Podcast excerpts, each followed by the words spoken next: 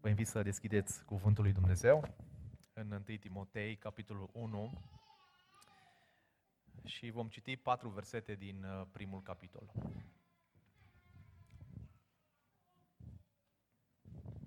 Întâi Timotei, capitolul 1, vom citi primele patru versete. Pavel, apostol al lui Hristos Iisus, prin porunca lui Dumnezeu, Mântuitorul nostru și al lui Hristos Iisus, speranța noastră, către Timotei, adevăratul meu copil în credință, har, milă și pace de la Dumnezeu Tatăl și de la Hristos Iisus, Domnul nostru. Când m-am dus în Macedonia, te-am îndemnat să rămâi în Efes, ca să le poruncești unora să nu dea altă învățătură și să nu dea atenție miturilor și nesfârșitelor genealogii, care încurajează mai degrabă la speculații nefolositoare, decât la lucrarea lui Dumnezeu prin credință. Doamne Tată, venim înaintea Ta și îți mulțumim pentru acest cuvânt al Tău care este viu și adevărat. Acest cuvânt care are putere de viață. Mă rog, Doamne, ca prin acest cuvânt să întărești pe frații și surorile mele din Biserica Providența. Mă rog ca prin acest cuvânt, Doamne, să transform vieți, pentru că cuvântul Tău are putere de transformare. Și să ne înveți, Doamne, tot mai mult ce vrei de la noi credincioșii Tăi. Îți mulțumim că ești prezent cu noi și îți mulțumim că prin Duhul Tău ne vei vorbi fiecăruia. Amin. Vă invit să ocupați locurile. Aceasta este ziua pe care a făcut-o Domnul, să ne bucurăm și să ne veselim în ea. Doamne ajută, Doamne de izbândă. E o mare onoare și o mare bucurie să fiu cu voi în seara aceasta la închinare și um, să mă închin împreună cu voi, să laud pe Domnul, să ascult mărturiile um, din partea celor de la Radio Vocea Evanghelie și ne rugăm ca Evanghelia lui Dumnezeu să ajungă la cât mai multe suflete pentru lărgirea împărăției sale. Mă bucur de lucrarea pe care o faceți aici și mă rog ca Dumnezeu să vă dea harul său. Astăzi o să ne uităm la ce este o biserică sănătoasă. Și o să ne uităm la aceste patru versete. Încurajarea mea pentru voi e să aveți Bibliile în mână și să urmăriți împreună cu mine aceste patru versete și ce vrea Dumnezeu să ne învețe. Și vreau să te întreb în seara aceasta, ce înseamnă pentru tine o biserică sănătoasă? Ce înseamnă o biserică cu, cu impact, o biserică cu influență în lumea aceasta? Te-ai pus vreodată întrebarea aceasta? Dacă n-ar fi fost cuvântul lui Dumnezeu să ne învețe ce înseamnă o biserică sănătoasă, de multe ori am dat ateuri.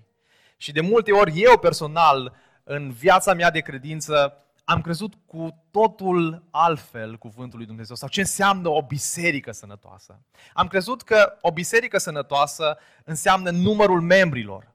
Și mulți ani am crezut că o biserică sănătoasă este o biserică um, ce crește, care are sute de persoane, care uh, botează cât mai mulți oameni, oameni care se întorc. Și un profesor de-a meu spunea că nu tot ce crește este sănătos.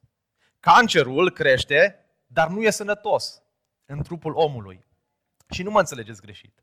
Dar există biserici mari sănătoase și dăm slavă lui Dumnezeu pentru bisericile mari sănătoase. Există um, și poți să fii o biserică mică și să fii nesănătoasă. Dar criteriul sănătății unei biserici nu stă în numărul membrilor, nu stă în cât de mulți oameni botează într-un an și nici în activitatea acelei biserici, ce face biserica. Sau alții poate credeți că o biserică sănătoasă uh, reprezintă un stil de muzică. O biserică sănătoasă nu e o biserică cu o trupă de închinare bună. Există un stil de muzică contemporan și e, e fain, sună bine, spunem noi. Ce fain a fost azi la biserică, ce bine a cântat uh, trupa respectivă. Dar sănătatea bisericii nu se măsoară prin ce stil de muzică se cântă în biserică. Dacă se cântă muzică contemporană sau uh, clasică, și mulți spun, nu merg la biserica cu tare, că chiar zici că e mormântare acolo. Nu, nu-mi place deloc cum cântă. Și măsoară sănătatea bisericii prin cum se cântă în biserică. Își aleg biserica în funcție de uh, cât de bine cântă acea biserică sau cât de mai puțin bine. Unii spun o biserică sănătoasă sunt uh, bisericile cu programe frumoase, program atractiv, tot felul de activități. Bisericile liberale care resping autoritatea Scripturii și învierea Domnului Isus, dragii mei, sunt cele mai implicate la nivel social. Și chemarea bisericii, da, este să ne implicăm din punct de vedere uh, social, dar nu ăsta este criteriul unei biserici sănătoase. Unii spun lideri carismatici. Ce bine de ar fi dacă am avea lideri carismatici, cu pasiune, uh, care știu cum să atragă mulțimile. Să angajăm în bisericile noastre și hai să facă treabă. Sau unii spun semne și minuni. Mulți cred că trezirea se întâmplă dacă oamenii vor manifesta tot felul de daruri miraculoase. Și aduceți-vă aminte de biserica din Corint care manifesta daruri miraculoase, dar era un dezastru în acea biserică. În secolul al XVI-a, al XVI la, la reforma, la vremea reformei, când a avut loc cea mai mare fragmentare a bisericii vizibile în istorie. După ce reformatorii protestanți s-au despărțit de Roma, au apărut tot felul de grupuri divergente. divergente. Și aceste grupuri aveau crezuri diferite, aveau mărturisiri de credință diferite, forme diferite de conducere și liturghii diferite. Și toate pretindeau că sunt biserici creștine, că sunt biserici adevărate și multe dintre ele considerau că sunt singura biserică adevărată. Și astfel oamenii din acea vreme se întrebau, ca și noi astăzi, sau poate ca și tine în seara aceasta, cine mai știe care este biserica adevărată? Cine mai știe care este biserica sănătoasă? Care sunt semnele unei biserici sănătoase? Și reformatorii um, s-au luptat cu aceste întrebări pentru că Roma nu recunoștea bisericile protestante. Și au spus, iată care sunt uh, câteva semne ale unei biserici sănătoase. Biserica adevărată este aceea unde Evanghelia este propovăduită cu credincioșie. Evanghelia este propovăduită cu credincioșie.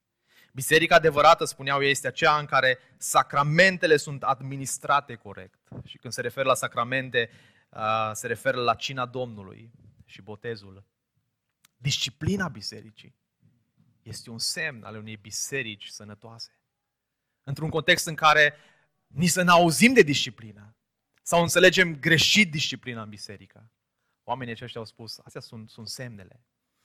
Uh, știu că de obicei pastorii vin în, uh, în fața oamenilor cu cărțile scrise de ei. Nu am o carte scrisă, dar vă pot recomanda o carte. Uh, îmi cer iertare că nu m-am consultat cu păstorii sau prezbiterii voștri atunci când vă recomand o carte.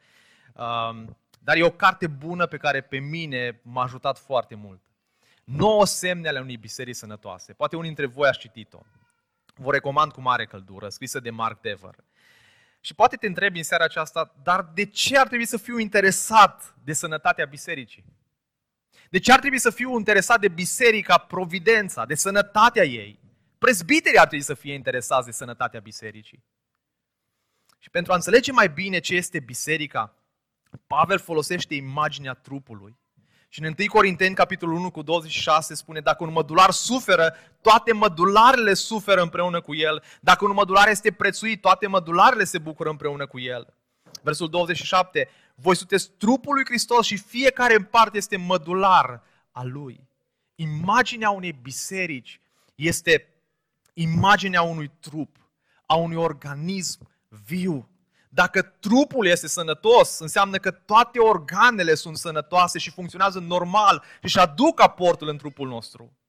Sănătatea, potrivit dicționarului, este starea bună a unui organism la care funcționează, care funcționează toate organele și se face în mod normal și regulat.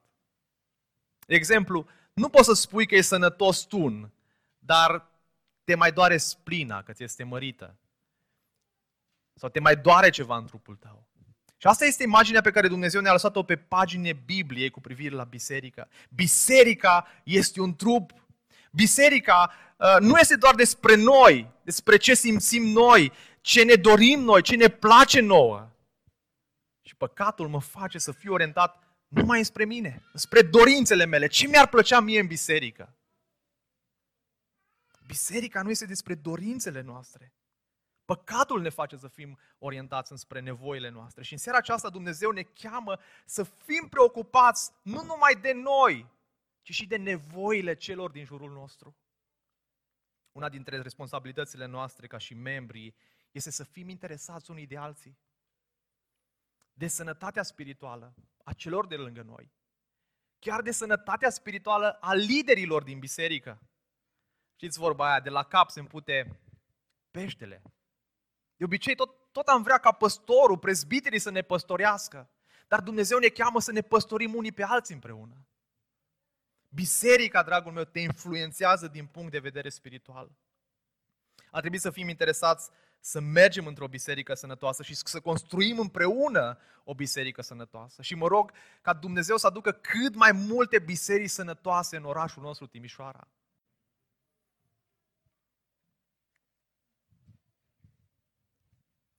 Dumnezeu este interesat de sănătatea bisericii. Vedem în uh, 1 Timotei că Dumnezeu este interesat de biserica din Efes, de biserica Providența, de biserica Radiant, de biserica Betel, mai mult decât strategiile noastre și de viziunea noastră omenească. Dincolo de viziunea pe care biserica Providența o are, îmi doresc să, să, să fiți siguri de dezvoltarea trupului lui Hristos, a bisericii sale. De ce? Fiindcă s-a constatat o dilemă.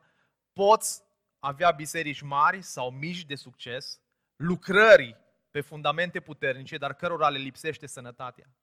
De la distanță, din afară, ai impresia că totul este ok în acea biserică, dar când iei stetoscopul spiritual și asculți, pui termometru și vezi, îți dai seama că ceva nu e în regulă. Și asta a constatat Pavel când s-a apropiat de una dintre cele mai puternici biserici din Noul Testament, din Efes. O biserică mare, o biserică puternică, clădită de oameni cu, cu renume, o biserică însă care avea mare nevoie de o intervenție spirituală specializată. De aceea Pavel scrie cele două scrisori către Timotei. Și astăzi o să ne uităm la un prim semn bazat pe pasajul din 1 Timotei. Și ideea centrală din aceste versete sună în felul următor. Învățătura sănătoasă este crucială pentru sănătatea unei biserici. Ăsta este un prim semn că acea biserică este sănătoasă. Învățătura sănătoasă e crucială pentru sănătatea unei biserici. Uitați-vă în 1 Timotei 1 cu 10. Orice altceva care nu se împotrivește învățăturii sănătoase 1 Timotei 6 cu 3, dacă cineva învață pe alții o altă doctrină și nu se apropie de cuvintele sănătoase ale Domnului nostru Isus Hristos și de învățătura care duce la evlavie, Tit 1 cu 9, să încurajeze și pe alții prin învățătura sănătoasă. Tit 2 cu 1 vorbește lucruri care se potrivesc cu învățătura sănătoasă. Tit 2 cu 8, printr-o vorbire sănătoasă. 2 Timotei 1 cu 13, ține tiparul cuvintelor sănătoase. 2 Timotei 4 cu 3, că își va veni vremea când oamenii nu vor suporta, suporta învățătura sănătoasă, ci își vor, gâdă, își vor îngrămădi învățători după poftele lor ca să le gâdele auzul. Și știți ce e interesant? Că nu vei auzi din gura lui Pavel termenul opus al acestui cuvânt sănătos, adică bolnav. El nu spune că biserica aceea este bolnavă. Asta este o biserică bolnavă. Nu asta spune sau că au o credință bolnavă. Și el spune în 1 Timotei 4 cu 1, unii se vor depărta de credință apropiindu-se de duhuri înșelătoare. Opusul cuvântului sănătos, în termenul lui Pavel, este fals. Înțelegeți acum de ce e important ca o biserică să fie sănătoasă? Să aibă o credință sănătoasă, o învățătură sănătoasă. De ce? Pentru că e în joc sufletele, sufletul nostru. Sufletul tău este în joc. Și ca să înțelegem mai bine aceste versete, e important să, să știm contextul. Probabil că cel mai important lucru pe care trebuie să-l înțelegem când este vorba de context este locul în care Timotei este trimis. Și contextul eclesial căruia îi se adresează Pavel, și anume Efesul. Versul 3 spune, după cum te-am rugat la plecarea mea în Macedonia, să rămâi în Efes. De ce să rămâi în Efes? Să dai învățătură sănătoasă. Ca să le poruncească unora să nu dea altă învățătură. Erau alți învățători în acea biserică care dau o învățătură falsă, eronată. De aceea Pavel îl lasă pe Timotei acolo în Efese. În acest context dificil se naște această scrisoare 1 Timotei. Pavel, uitați-vă în versetul 1, Pavel, apostol al lui Hristos Iisus, prin porunca lui Dumnezeu, Mântuitorul nostru și al lui Hristos Iisus, speranța noastră. Nu așa că de multe ori citim aceste versete pe repede înainte, într-un mod mecanic și obișnuit, fără să înțelegem într-un mod profund ceea ce Dumnezeu vrea să ne transmită, ce vrea El să ne spună. Salutările folosite în mod obișnuit de Pavel în epistolele sale cuprind o identificare atât a autorului cât și a destinatarului. Și Pavel a fost făcut apostol al lui Isus Hristos. Nu prin voia sau decizia vreunui om, ci a lui Dumnezeu. N-a fost propria sa alegere sau propriul său plan să se facă apostol. Ce înseamnă apostol? Mai sunt astăzi apostoli? Apostol înseamnă trimis, ambasador. Deși Duhul Sfânt locuiește încă în biserică, acum nu mai există apostoli.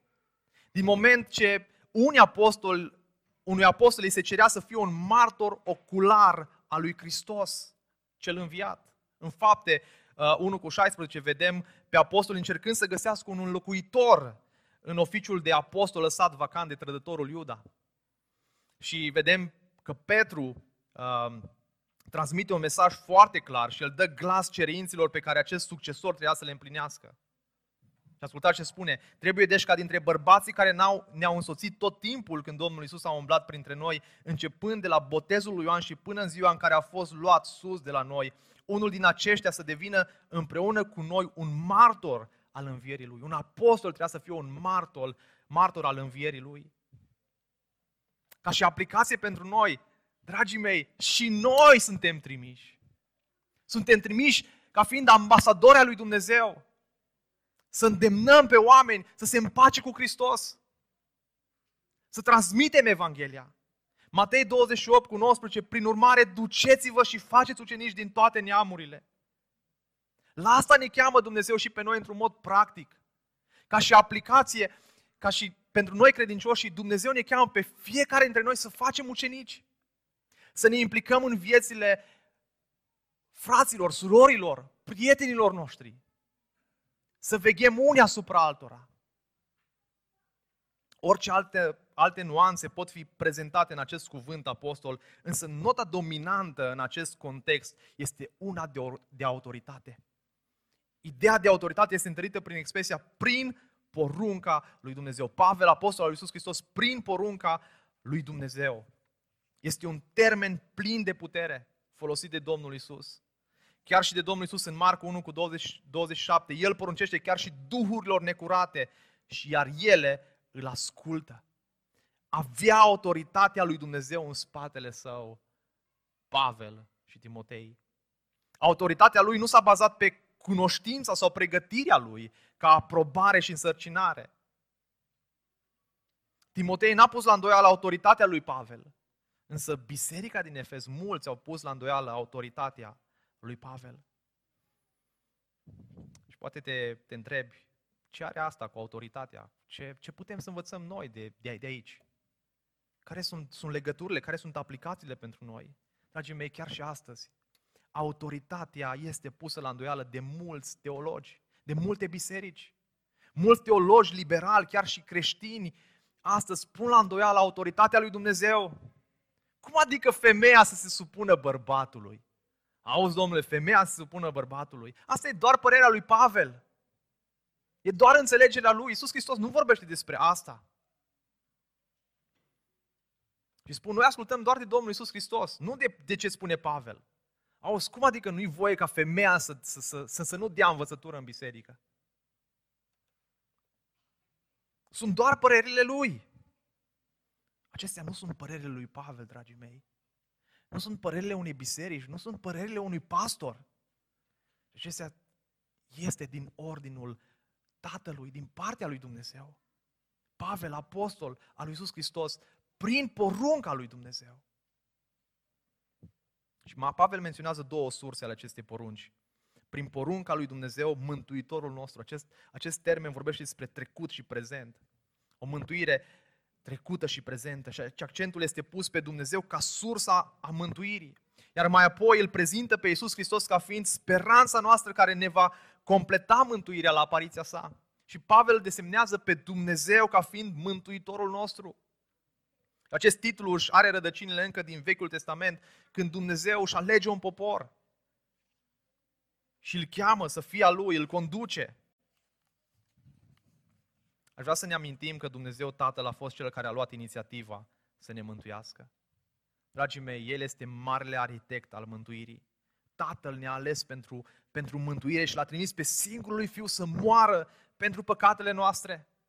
1 Corinteni 1 cu 21, căci de vreme ce înțelepciunea lui Dumnezeu, lumea nu l-a cunoscut pe Dumnezeu prin înțelepciune, Dumnezeu a găsit potrivit ca prin nebunia proclamării Evangheliei. E o nebunie să-i mântuiască pe cine? Pe cei ce cred. 1 Timotei 4 cu 10, că și pentru aceasta ne ostenim și ne luptăm, fiindcă ne-am pus speranța în Dumnezeul cel viu, care este mântuitorul tuturor oamenilor, adică a celor credincioși. El ne-a mântuit și ne-a chemat, 2 Timotei 1 cu 9, la o chemare sfântă, nu datorită faptelor noastre, ci datorită planului și harului său pe care ne l-a dat în Hristos Isus. Inițiatorul mântuirii nu suntem noi. Inițiatorul mântuirii este Hristos. Chemarea la credință este în Isus Hristos. Dacă auzi astăzi Evanghelia, care este uh, datorită harului său, este doar datorită harului său care te-a trezit din pat și te-a dus la biserică în seara asta. Și această, această, acest, uh, această credință, această Evanghelie are putere să te mântuiască. Dacă în seara aceasta este aici și nu ai siguranța mântuirii, mă rog ca doar prin Domnul Isus Hristos să crezi în El, să te pocăiești. Doar prin El poți să ai această siguranță a mântuirii. Prima sursă a poruncii este Dumnezeu Salvatorul nostru. Și a doua sursă este Hristos, speranța noastră. Observați, este la viitor, speranța noastră. Cuvântul speranță apare de 84 de ori. 84 de ori în Noul Testament și de 55 de ori în scrierile lui Pavel și de 8 ori în epistolele pastorale. Speranța, dragii mei, nu este un concept vag, abstract, ci își găsește esența și împlinirea în persoana Domnului Isus Hristos. Dacă Dumnezeu este autorul mântuirii noastre, Hristos este întruparea speranței noastre. În ce spui speranța în viitorul tău? Mulți oameni nu vor să discute despre clipa morții. Cea mai mare frică a oamenilor este moartea. Știți de ce? Pentru că nu au nicio speranță după moarte. Lucian Mândruță a postat pe Facebook în urmă cu câteva săptămâni și el spunea, nu există un plan B la viața asta. Cum era înainte să te naști, va fi și după. Adică nimic. Speranța în cultura noastră este doar o dorință optimistă, că ceva se va împlini. Această speranță nu este o speranță garantată. Această speranță este supusă schimbărilor și circumstanțelor neprevăzute. Majoritatea oamenilor trăiesc în speranță că lucrurile se vor îmbunătăți și că vor fi în cele din urmă mulțumiți, pe deplin mulțumiți, dar o astfel de speranță este neîntemeiată și este destinată să dezamăgească în cele din urmă. Și ce, ce este cel mai înfricoșător? Sunt atât de mulți, în special tineri, care nu au nicio speranță. Sunt atât de mulți creștini care nu mai au nicio speranță. Sinuciderile sunt în creștere anual. Iar un sondaj recent a descoperit că majoritatea adolescenților din zilele noastre spun că nu mai au speranță. Rata sinuciderii în România în ultimii 10 ani a fost relativ constantă și apropiată de media mondială, 11,5 și 12,5 la 100.000 de locuitori, adică în jur de 2450 și 2950 de decese prin sinucidere anual în țara noastră.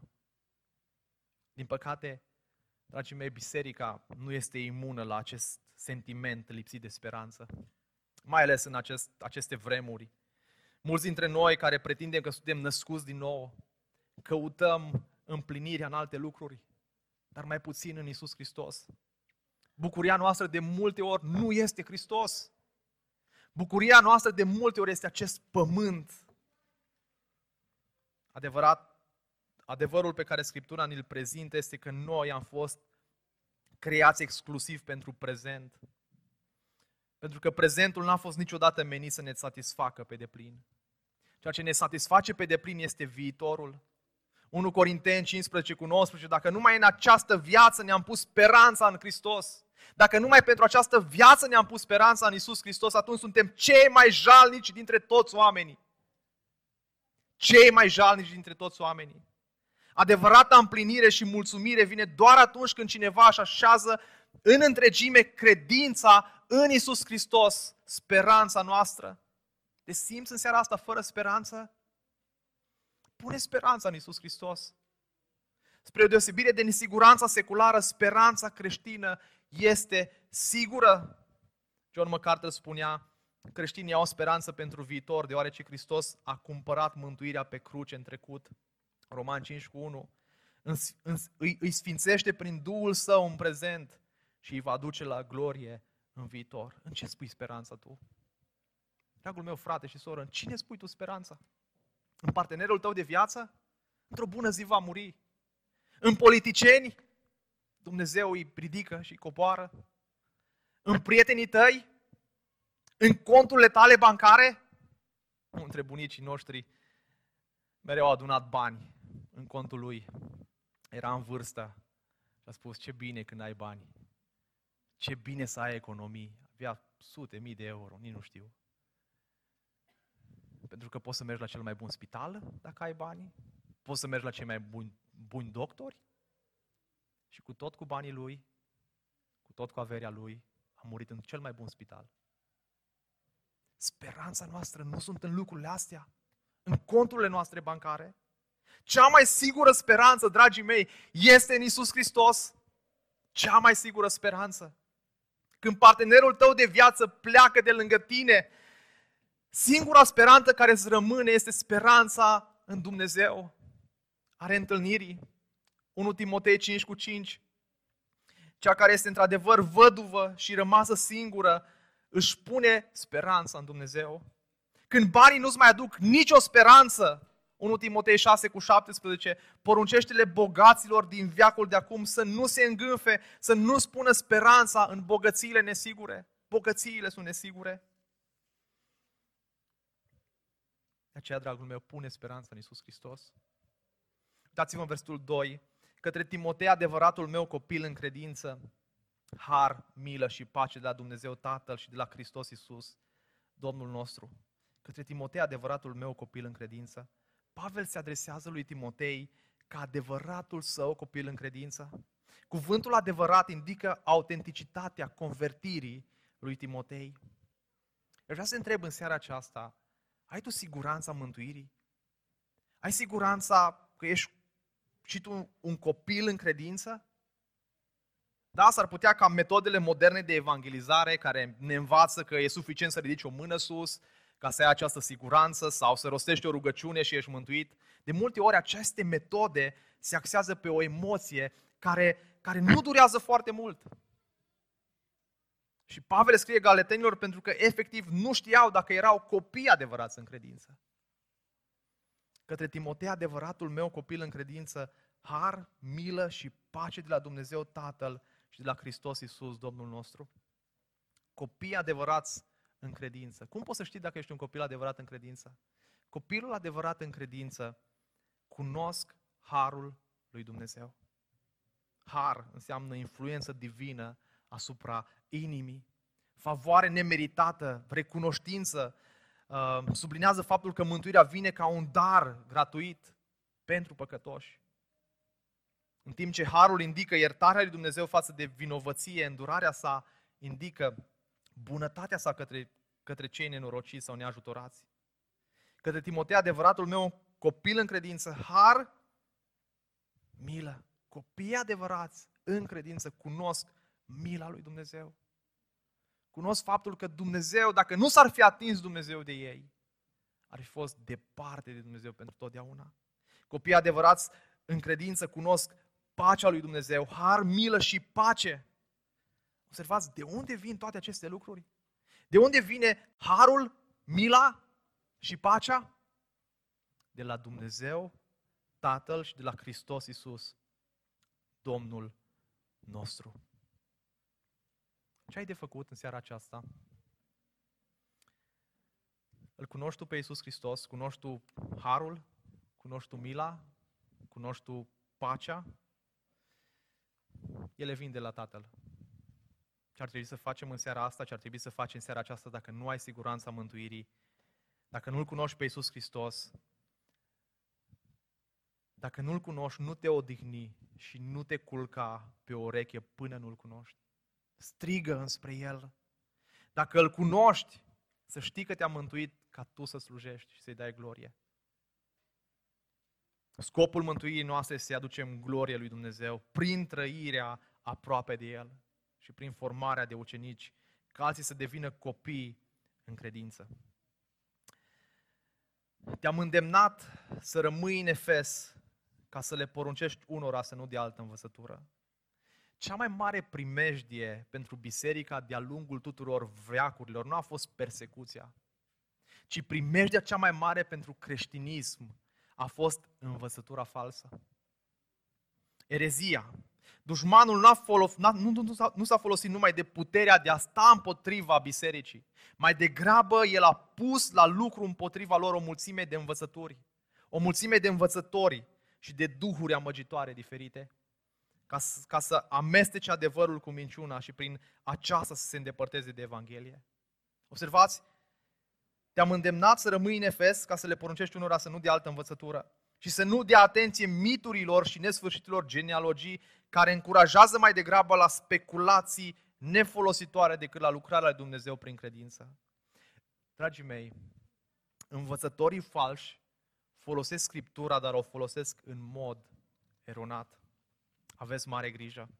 Oamenii aceștia foloseau Scriptura într-un mod greșit. Focalizarea lor erau pe mituri și pe genealogii. Ce erau miturile? Erau basme, erau legende, fabulații pe care iudaizatorii și le imagineau. Și le imagineau. Învățătorii falși nu au o preocupare serioasă spre textul biblic, spre ce ne spune textul sau care este intenția Duhului Sfânt când a scris aceste cuvinte. Și probabil ați văzut sau ați cunoscut pastori care inventează tot felul de ilustrații siropoase, sună bine, plângi la ele, um, sau alții care spun o grămadă de întâmplări care mai degrabă provoacă sentimente, în loc să predice cuvântul care produce credință și pocăință. Și Petru spune în 2 Petru 1 cu 16 că noi v-am făcut cunoscute puterea și venirea Domnului nostru Isus Hristos, nu urmă niște mituri alcătuite cu îndemânare, ci ca unii care am fost martori oculari ai măreției Lui. Pavel îi spune lui Timotei, sunt unii care predică genealogii, înșirări de neamuri fără sfârșit. Când eram student, um, am fost la, la o întâlnire de tineret. A venit un, un mare predicator, nu-i dau numele că trăiește și astăzi, Dumnezeu să-l binecuvinteze. A predicat o oră, o oră și a deschis textul, a deschis Biblia, a citit un singur verset sau două, nu mai mă aduc aminte, și o oră a, a predicat numai povești și întâmplări și ilustrații care toți oamenii au spus, wow, ce mesaj grozav, ce predică bună, dar n-a predicat cuvântul, n-a predicat Biblia. Și mulți au fost încântați. Suntem atrași de lucruri pe care Dumnezeu nu ni le spune în cuvânt, dragii mei. Știți de ce? Pentru că avem o suspiciune cu privire la cuvântul lui Dumnezeu și cu privire la Dumnezeu. O suspiciune că Dumnezeu ascunde lucrurile de noi și sunt mai interesat de lucrurile din spatele Scripturii. Curiozitatea noastră dorește un vis, curiozitatea noastră dorește o poveste, o invenție, o minune, dar nu cuvântul lui Dumnezeu. De ce ne plictisim când se predică cuvântul lui Dumnezeu? Pentru că nu ne interesează cuvântul lui Dumnezeu. Ne-ar plăcea niște povești frumoase, lacrimogene. Care este efectul învățăturii sănătoase? Și mă rog ca Dumnezeu să binecuvinteze Biserica Providența, în care în fiecare duminică să predică învățătura sănătoasă. Și să nu dea atenție miturilor și nesfârșiturilor genealogii care încurajează mai degrabă la speculații nefolositoare decât la lucrarea lui Dumnezeu prin credință. Speculații nefolositoare. Va fi fotbal în cer? Vom juca fotbal în cer? Când sângeri pot sta pe vârful unui știft. Unde este cerul? Unde este iadul? Există extraterestri? A creat Dumnezeu alți oameni sau specii pe alte planete? Și astăzi există această foame după lucruri care nu sunt evidente, dar sunt interesante. Și când Pavel era în Atena, a început să predice în aeropag. În fapte 17 cu 19 spune, toți atenienii și străinii care locuiau acolo nu își petreceau timpul cu nimic altceva decât să spună sau să asculte ceva nou. Ați auzit de numerologia biblică? Este un studiu al numerelor din Biblie. Două dintre cele mai des repetate numere din Biblie sunt 7 și 40. Isus a fost ispitit 40 de zile. Oare ce înseamnă că a fost ispitit 70 de zile? Adesea un număr din Biblie e pur și simplu un număr din Biblie. Da? Dumnezeu nu ne cheamă să căutăm înțelesuri secrete, mesaje ascunse sau coduri în Biblie. Există mai mult decât suficient adevăr, evident, în Scriptură, care să împlinească toate nevoile noastre și să ne facă desăvârșiți și cu totul destoinic pentru orice lucrare bună. Acestea sunt câteva exemple de discuții care nu duc nici unde și nu încurajează lucrarea lui Dumnezeu prin credință. Și, dragii mei, ispita e din ambele părți. Ispita e și din partea noastră, ca păstori, care ne spune mereu, oare ce am putea să scoatem din acest text să fie interesant pentru membrii bisericii? Ispita poate să fie și la voi, să-ți dorești să asculți un mesaj intelectual care să te stimuleze intelectual și atât. Sau să asculți un mesaj care să-ți prezinte tot felul de taine, scheme și numere. Sau un mesaj plin de ilustrații și povești. De ce suntem atrași de astfel de mesaje? Pentru că ne gâdilă urechea. Ne fac să ne simțim bine. Ne spun că totul e ok cu noi. Că trebuie să ne creștem stima de sine de aceea Pavel îi spune, predică cuvântul lui Dumnezeu, fii pregătit la momentul potrivit sau la cel nepotrivit, corectează, mustră, îndeamnă cu toată răbdarea și învățătura, că își va veni vremea când oamenii nu vor suporta învățătura sănătoasă, ci își vor îngrămădi învățători după poftele lor ca să le gâdile auzul. Își vor întoarce auzul de la adevăr și se vor duce după mituri. Însă tu fii treaz în toate lucrurile, îndură suferințele, fă lucrarea unui evanghelist, împlinește slujba, trist, dragii mei, este că învățătorii falși își vor câștiga întotdeauna o audiență, pentru că ei spun ceea ce oamenii vor să audă. Mă rog ca Dumnezeu să vă păzească în Biserica Providența de învățători care vă spun lucruri pe care vă doriți să le auziți. Cea mai bună modalitate de a descoperi ceva contrafăcut este să cunoști originalul. De aceea, dragii mei, puneți mâna pe Biblie. Nu o citiți într-un mod mecanic, doar să o bifați. Citiți-o ca să o înțelegeți într-un mod profund. Studiați Scriptura. Cineva spunea că învățătura este cel mai important aspect al slujirii unei biserici. Trebuie păstrată, curată și neînsuflețită. Învățătura sănătoasă este crucială pentru sănătatea unei biserici. Cum arată o biserică sănătoasă? O biserică sănătoasă arată în felul acesta. O biserică care predică cuvântul lui Dumnezeu într-un mod sistematic, adevărat. Și mă rog din toată inima pentru Biserica Providența, pentru bisericile din Timișoara, să ia în serios predicarea cuvântului. Să existe cât mai multe biserici sănătoase care nu se abat de la adevăr, pentru că în joc e sufletul nostru. Și Dumnezeu să binecuvinteze Biserica Providența cu sănătate spirituală și sănătate în învățătură, pentru gloria Lui, pentru desăvârșirea Sfinților. Amin.